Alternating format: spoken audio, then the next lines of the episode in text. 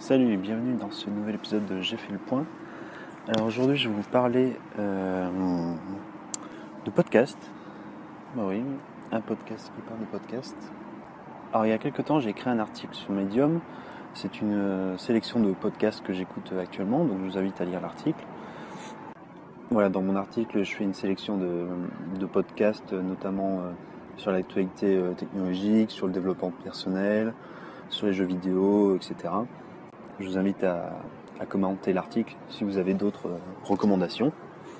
Suite à cet article, j'ai eu un commentaire de At Tobos, T-O-B-O-2-S, qui m'a conseillé le podcast La mise à jour. C'est un podcast sur l'usage des technologies dans nos vies quotidiennes. Donc c'est très sympa, j'ai écouté pour l'instant les, les, quatre premiers épisodes.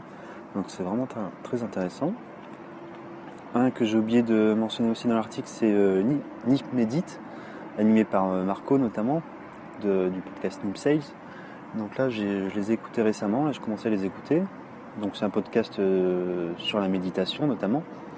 Donc moi, j'ai un peu de mal à méditer et ce podcast m'a aidé quand même un peu à, m'intéresser à la méditation. Il y a des méditations guidées dans les épisodes.